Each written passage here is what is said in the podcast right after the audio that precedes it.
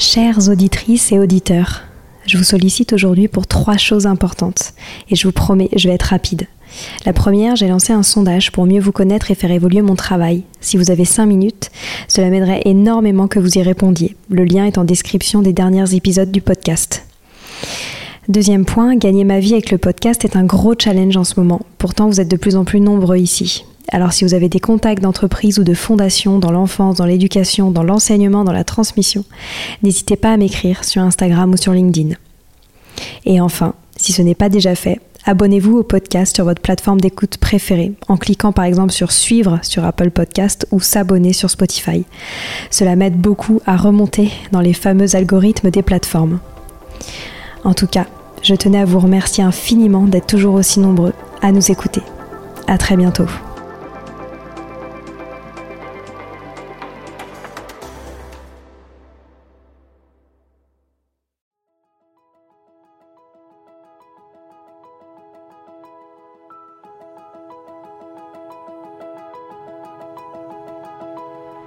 Bonjour à tous, ici Stéphanie et Sylvie Descleb pour un nouvel épisode du podcast Les adultes de demain. Les adultes de demain, c'est un échange autour de l'éducation et la parentalité entre d'un côté une mère, Sylvie, entrepreneuse depuis plus de 30 ans dans l'éducation, directrice d'école Montessori, créatrice d'un organisme de formation et auteur dans l'éducation, et sa fille, c'est moi, Stéphanie. Toutes les semaines, nous invitons des experts, des personnalités remarquables ou de simples passionnés qui partagent avec nous la même envie d'offrir le meilleur aux enfants. Car comme le disait si bien Maria Montessori, l'enfant est l'avenir de l'homme. Et nous souhaitons donc vous donner des pistes de réflexion et de potentielles réponses pour offrir aux enfants le plus bel avenir. Alors si vous êtes jeunes adultes, parents, futurs parents, grands-parents, professeurs ou simples passionnés de l'éducation, ce podcast est fait pour vous. Pour suivre toute notre actualité ou échanger avec nous, n'oubliez pas de nous suivre sur notre compte Instagram Les Adultes de Demain ou sur notre blog lesadultesdedemain.com.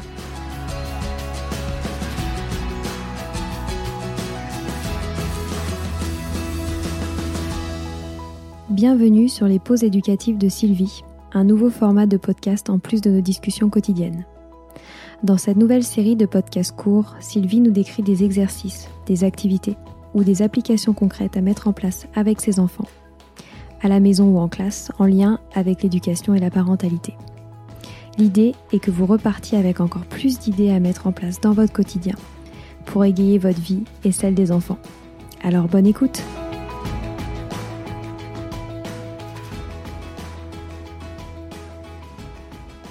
Aujourd'hui, je vais encore vous parler de l'apprentissage de la lecture car dans la première pause éducative du 23 mars, je vous avais parlé des débuts de l'apprentissage de la lecture. Et là, je vais euh, faire un, épisode sur la fin de, cet apprentissage. Donc je, reviens un petit peu sur ce que, ce que je vous avais dit sur euh, la pause du 23 mars. Donc je vous avais expliqué qu'il fallait d'abord commencer par des jeux de sons pour que l'enfant prenne conscience qu'un mot est composé de sons. Puis ensuite on avait vu l'apprentissage des lettres par rapport aux lettres rugueuses, hein, par le toucher et puis par une leçon en trois temps, et afin d'associer la lettre et le son. Et ensuite, on avait vu la composition des mots phonétiques, hein, c'est-à-dire des mots où on entend tous les sons à l'aide d'un alphabet mobile, en commençant par des mots de deux lettres, trois lettres, puis en continuant avec des mots toujours plus longs, mais où on entend bien tous les sons. Donc cette composition des mots était faite à l'aide d'objets et de, ce grand alphabet mobile pour que ce soit concret, que l'enfant puisse toucher les objets. Ensuite, on passait à des images pour aller toujours comme dans notre pédagogie du concret vers l'abstrait. Et ainsi, l'enfant arrivait à composer ces mots et ensuite à les lire. Donc, dans cet ordre d'idées, on, va aussi pouvoir lui faire lire des phrases qui sont composées de mots uniquement phonétiques de deux et trois lettres au début des mots donc de deux trois lettres, puis de plus en plus long au fur et à mesure. Et afin de, vérifier que l'enfant comprend, c'est pour ça que je vous, incite à leur composer des petites phrases. Donc faites très attention aux phrases parce que je vois trop souvent des personnes qui font des phrases avec des lettres muettes. Par exemple, une jolie robe. Et le E, on ne le dit pas. Et on part du principe que ces mots phonétiques, l'enfant lit toutes les lettres. Ou alors, euh, des mots qui se terminent par un T ou par un D, comme par exemple blond ou rond. Et là, c'est pas possible de mettre ces mots-là dans ce genre de phrase. En général aussi, il y a des gens, comme c'est compliqué de, trouver des, des, phrases avec que des mots de deux, trois lettres, les, les gens mettent des, des et ou des et, et il faut pas oublier que ça, l'enfant, il ne le connaît pas. Donc il faut faire vraiment attention aux phrases que l'on compose. Et si vous voulez vraiment vérifier que l'enfant comprend ce qu'il lit, puisque c'est quelque chose qui est très important, vous pouvez joindre à cette phrase une petite illustration qui corresponde à la phrase. Et ainsi, l'enfant lit la phrase, lit plusieurs phrases, et il trouve les illustrations qui correspondent et il les associe. Si vous avez mis des gommettes de couleur, il peut s'autocorriger et vérifier qu'il a bien compris. Vous pouvez aussi faire ce que nous appelons aussi des mots secrets. Et ça, les enfants aiment beaucoup. Et c'est aussi une façon de, vérifier qu'ils ont compris. Ce sont des petits mots, pareil, hein, qui vont être phonétiques au début, des mots de trois, de trois lettres, quatre lettres, que vous allez écrire sur des petits papiers, que vous allez plier en tout petit petit, puis vous allez mettre ça dans une boîte qu'on appelle la boîte à secrets. Donc le but vraiment de ces mots secrets, c'est qu'ils les lisent dans leur tête. Hein. On leur demande de les lire dans la tête et ensuite qu'ils aillent chercher ou dans la maison ou dans la classe de mémoire, en ayant refermé le petit papier, l'objet qui correspond à ce qui était écrit sur le mot ou alors, si c'est trop compliqué, qu'ils aillent le poser à côté de l'objet en question. Hein, parce que si vous avez écrit fenêtre ou porte, on ne pourra pas aller chercher la porte. Donc ça, c'est très important, comme je vous disais, pour qu'il apprenne à lire dans sa tête et aussi qu'il se souvienne de ce qu'il a lu et aussi qu'il comprenne le mot. Hein. c'est une façon de voir s'il a compris le mot. Puis c'est un jeu qui est actif où l'enfant bouge et vous savez que le mouvement est toujours important chez les jeunes enfants. Et puis c'est actif, donc ça fait une pédagogie active et l'enfant a du plaisir à le faire. Donc en général, vraiment, ils aiment beaucoup cette activité. Si vous trouvez une jolie boîte, c'est vraiment la boîte des trésors et ils aiment beaucoup. Ce que vous pouvez faire aussi, c'est prendre des petits papiers ben, rose si c'est des mots de deux, trois lettres, bleu si c'est des mots phonétiques plus longs. Et là, vous les écrivez devant l'enfant. Hein, vous écrivez le mot tranquillement quand il est à côté de vous, vous lui donnez, il le lit, et pareil, il va chercher l'objet ou il le pose à côté de l'objet. C'est bien aussi qu'il vous voit écrire, hein, c'est important. On, fera un, un, petit épisode sur l'écriture, et c'est important pour que l'enfant ait envie d'écrire aujourd'hui qu'il nous voit écrire. Parce qu'on voit de plus en plus d'enfants qui, qui ont du mal à écrire ou qui vont chez les ergothérapeutes parce qu'ils veulent pas écrire.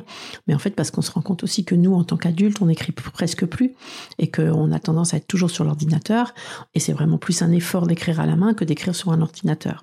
Donc souvent, eh ben, comme ils sont, comme ils se construisent à notre image, ben, pourquoi écrire à la main puisque l'adulte écrit toujours avec son ordinateur? Donc trouvez toujours des occasions d'écrire. Donc attention, encore une fois, ce sont des mots où l'on entend tous les sons. Faites bien attention, n'allez pas mettre des mots non plus où le G devient je, puisque vous lui avez appris que le G c'est un G comme gâteau, et ne mettez pas non plus de mots avec le Q, qui est un qui dit comme dans citron, parce que vous lui avez appris que le Q c'est comme dans cartable, canard, etc. Donc faites bien attention à pas à pas mettre des difficultés qui rendront la lecture difficile et qui peuvent après euh, nuire à son envie de lire. Il faut que les choses soient une seule difficulté à la fois, toujours, et toujours du plaisir à faire les choses et pas, pas les mettre en, échec. Donc une fois que vous êtes rendu compte qu'il lisait bien les faux mots phonétiques dans lesquels on entend vraiment tous les sons, vous allez pouvoir passer à l'enseignement de ce qu'on appelle les digrammes. Les digrammes, ce sont deux lettres associées qui font un autre son comme par exemple IN qui fait un, ON qui fait on, etc. Ou alors les trigrammes, ça c'est quand il y a trois lettres, comme par exemple le OU de E à U.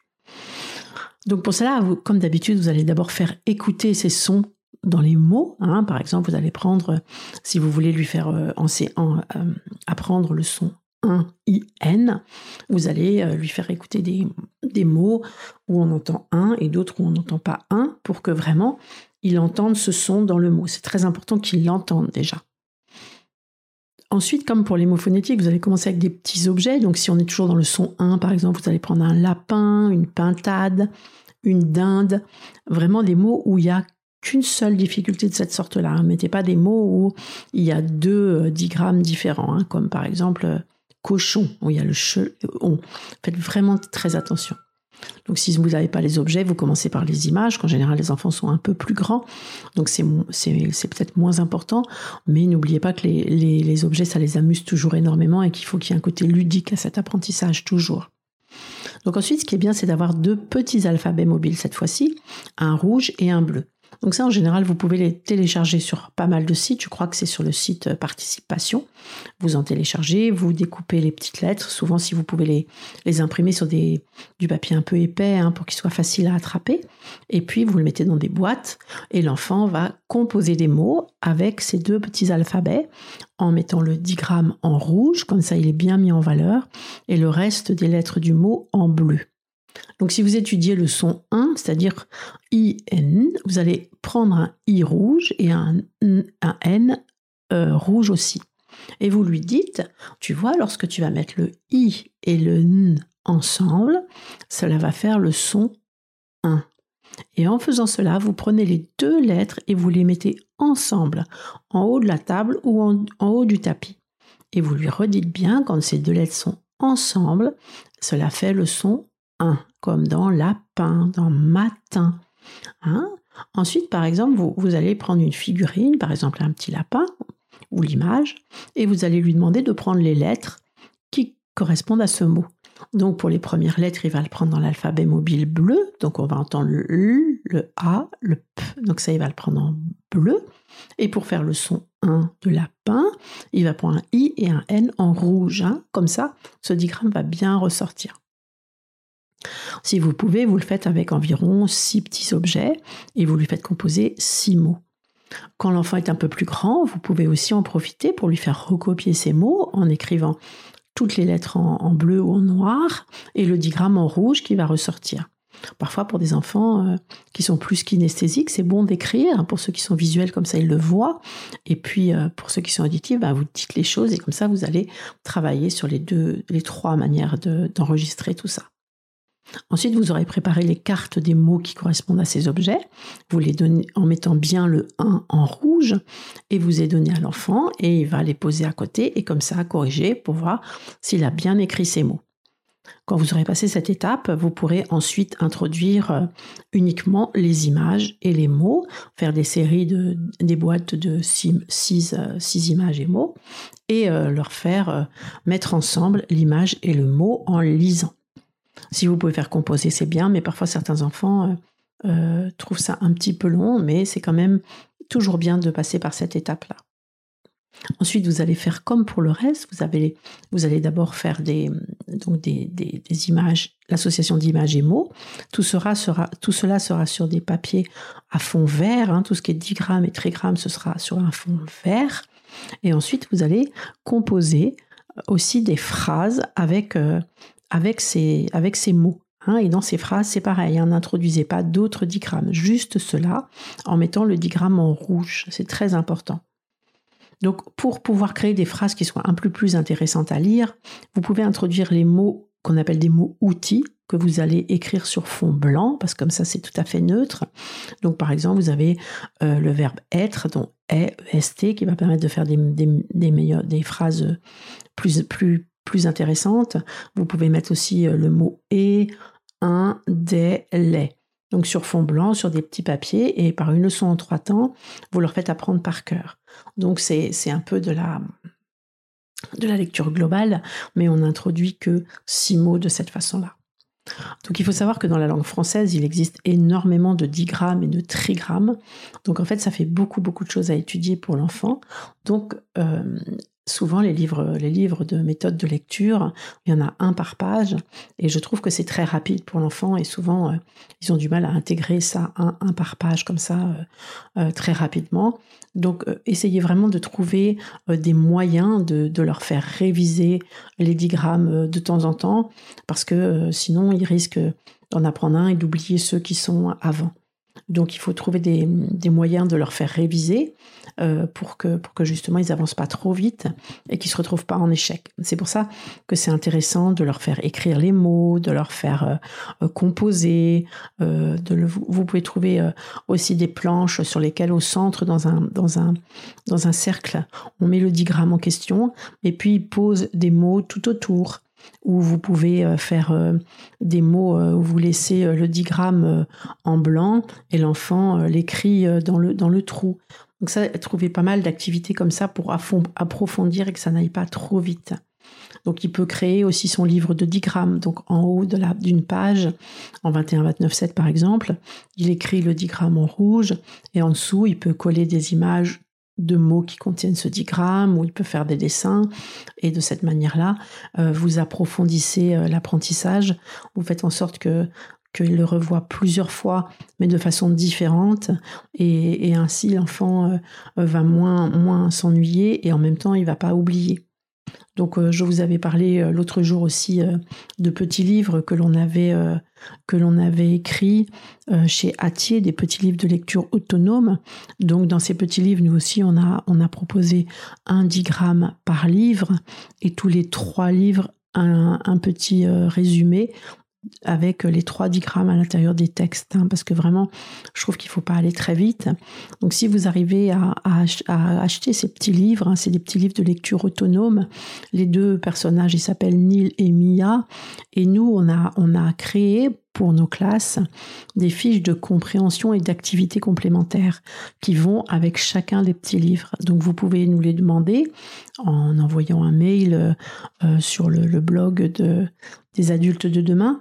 Et euh, de cette façon-là, vous pouvez leur faire lire le livre, leur donner la fiche. Donc il y a quelques questions de lecture où il y a juste des, des questions à choix multiples.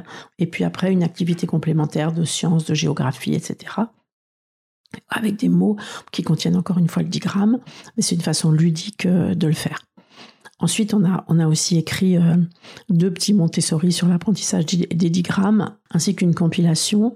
Et ça, ça, peut vous permettre aussi de, faire des exercices euh, complémentaires pour que l'enfant continue à travailler, à apprendre et surtout à pas s'ennuyer. Alors pour ce qui est aussi euh, de, matériel euh, pour approfondir euh, l'apprentissage de la lecture, moi je vous conseille vraiment de, fabriquer des cartes de nomenclature parce que ces fameuses cartes donc qui sont composées d'une carte avec une image renseignée, c'est-à-dire avec le mot en dessous, et d'une autre carte avec la même illustration mais sans, le mot, et puis une troisième petite étiquette où il y a juste écrit le mot. Ainsi, les enfants font des mises en paire. Donc ça, ça peut être fait sur tous les thèmes. Hein. On peut le faire sur les parties des animaux, les parties des plantes, euh, les parties, euh, euh, le cycle de vie, par exemple, chaque étape du cycle de vie, vraiment sur, sur les symboles de grammaire, sur la géométrie, hein, toutes, les, toutes les formes géométriques, les grands nombres. On peut le faire vraiment sur tout et euh, sur euh, par exemple euh, tous les noms des oiseaux, les noms des fleurs, les noms des légumes, les noms. Et si vous voyez à ce moment-là que, l'enfant est passionné par un sujet, vous faites les cartes de nomenclature par rapport à ce sujet et ça va lui permettre de lire en fait énormément de mots nouveaux, mais aussi de, s'entraîner à la lecture. Donc vraiment, vous faites ces cartes, donc ici sont sous forme de paires, hein, je vous redis, une image renseignée, donc avec le nom, la même image et indépendamment l'étiquette du nom, de ce fait, l'enfant, donc c'est une série en général de six cartes, l'enfant pose les cartes euh, renseignées, celles qui ont le nom, horizontalement les unes à côté des autres, de gauche à droite. En dessous, ils mettent les cartes sans le nom, qui correspondent, hein, font une mise en paire, et en dessous, ils mettent l'étiquette avec le nom. Hein, de ce fait, ils sont obligés de lire l'image renseignée, puis de lire l'étiquette pour mettre la même chose. Là, vous lui laissez un certain temps pour apprendre, donc pour bien lire, pour bien comprendre. Ensuite, il retourne les images renseignées, ils prennent les étiquettes, ils les mélangent et ils doivent les reposer au bon endroit, sous la, sous la carte sans le nom. Puis ils s'autocorrigent en retournant l'image renseignée, ainsi ils peuvent le faire vraiment en toute autonomie. Ce que je vous conseille aussi de faire ensuite, c'est de leur faire euh, par exemple, si c'est si, si c'est les, parties euh, du corps humain, par exemple, vous leur imprimez en noir et blanc chaque partie, euh, par exemple, six cartes des parties du corps humain. Ils, ils, colorient une petite partie, par exemple la tête. En dessous, ils écrivent la tête sur les cartes de nomenclature correspondantes pour, pour pouvoir s'aider et ne pas faire de faute d'orthographe. Donc sur la première, par exemple, ils écrivent la tête en la, en la coloriant en rouge. En général, on met la partie en, en valeur en rouge. Sur la suivante, ils vont mettre par exemple les épaules, donc ils colorient les épaules et ils mettent les épaules, etc., etc. Ensuite, vous leur faites faire une jolie euh, première page titre où ils mettent euh, le titre du petit livret. Ce sera par exemple le corps humain. vous mettez donc vraiment une jolie petite couverture, vous mettez toutes ces cartes ensemble, vous agrafez et ils ont leur petit livret sur leur, le corps humain qu'ils ont réalisé eux-mêmes, ils ont lu, ils ont écrit, donc ils ont mis tout ça en application. Et vous pouvez le faire ça, mais vraiment euh, jusqu'à même 12-13 ans, par exemple, pour tout ce qui est non dans la géométrie, les différents angles, les différents quadrilatères, les différents types de triangles, etc., euh, les droites, les segments, etc. Vous pouvez leur faire faire leur petit livret de géométrie sur, sur tous les thèmes. Et le fait que l'enfant euh, écrive, colorie, lise, en fait, vous, vous travaillez tous les types d'apprentissage et, et, vous travaillez donc encore une fois, la lecture, l'écriture, la mémorisation, la concentration. Et l'enfant est actif dans ses apprentissages et du coup, il mémorisera beaucoup mieux. De plus, bon, bah, pour euh, les parents, euh, si c'est à l'école, bah, les parents peuvent voir ce que l'enfant fait. Euh, si c'est à la maison, bah, l'enfant garde son petit livret et il est content d'avoir réalisé lui-même son livret pour apprendre. Voilà, c'est fini pour aujourd'hui. On espère que cet épisode vous a plu. Avant de se quitter, on a quand même besoin de vous. Si après avoir écouté cet exposé, vous ressortez avec plein d'idées pour apporter le meilleur aux enfants, n'oubliez pas de nous laisser 5 étoiles et un petit commentaire sur Apple Podcast, sur iTunes ou toute autre plateforme d'écoute de podcast. Cela nous aidera à mieux ressortir et surtout à nous motiver pour continuer cette aventure ensemble.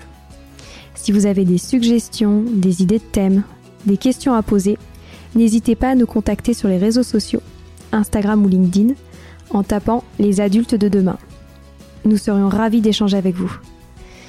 Si vous souhaitez en savoir davantage sur Sylvie, je vous invite vraiment à aller voir son blog sylvidescleb.com ou à la suivre sur Instagram en allant sur son profil sylvidesc, D-E-S-C, Montessori. Enfin, si vous souhaitez en savoir plus sur le calendrier des prochaines formations Montessori, rendez-vous sur www.apprendre-montessori.fr. On a hâte de vous retrouver vite et à très bientôt sur les adultes de demain.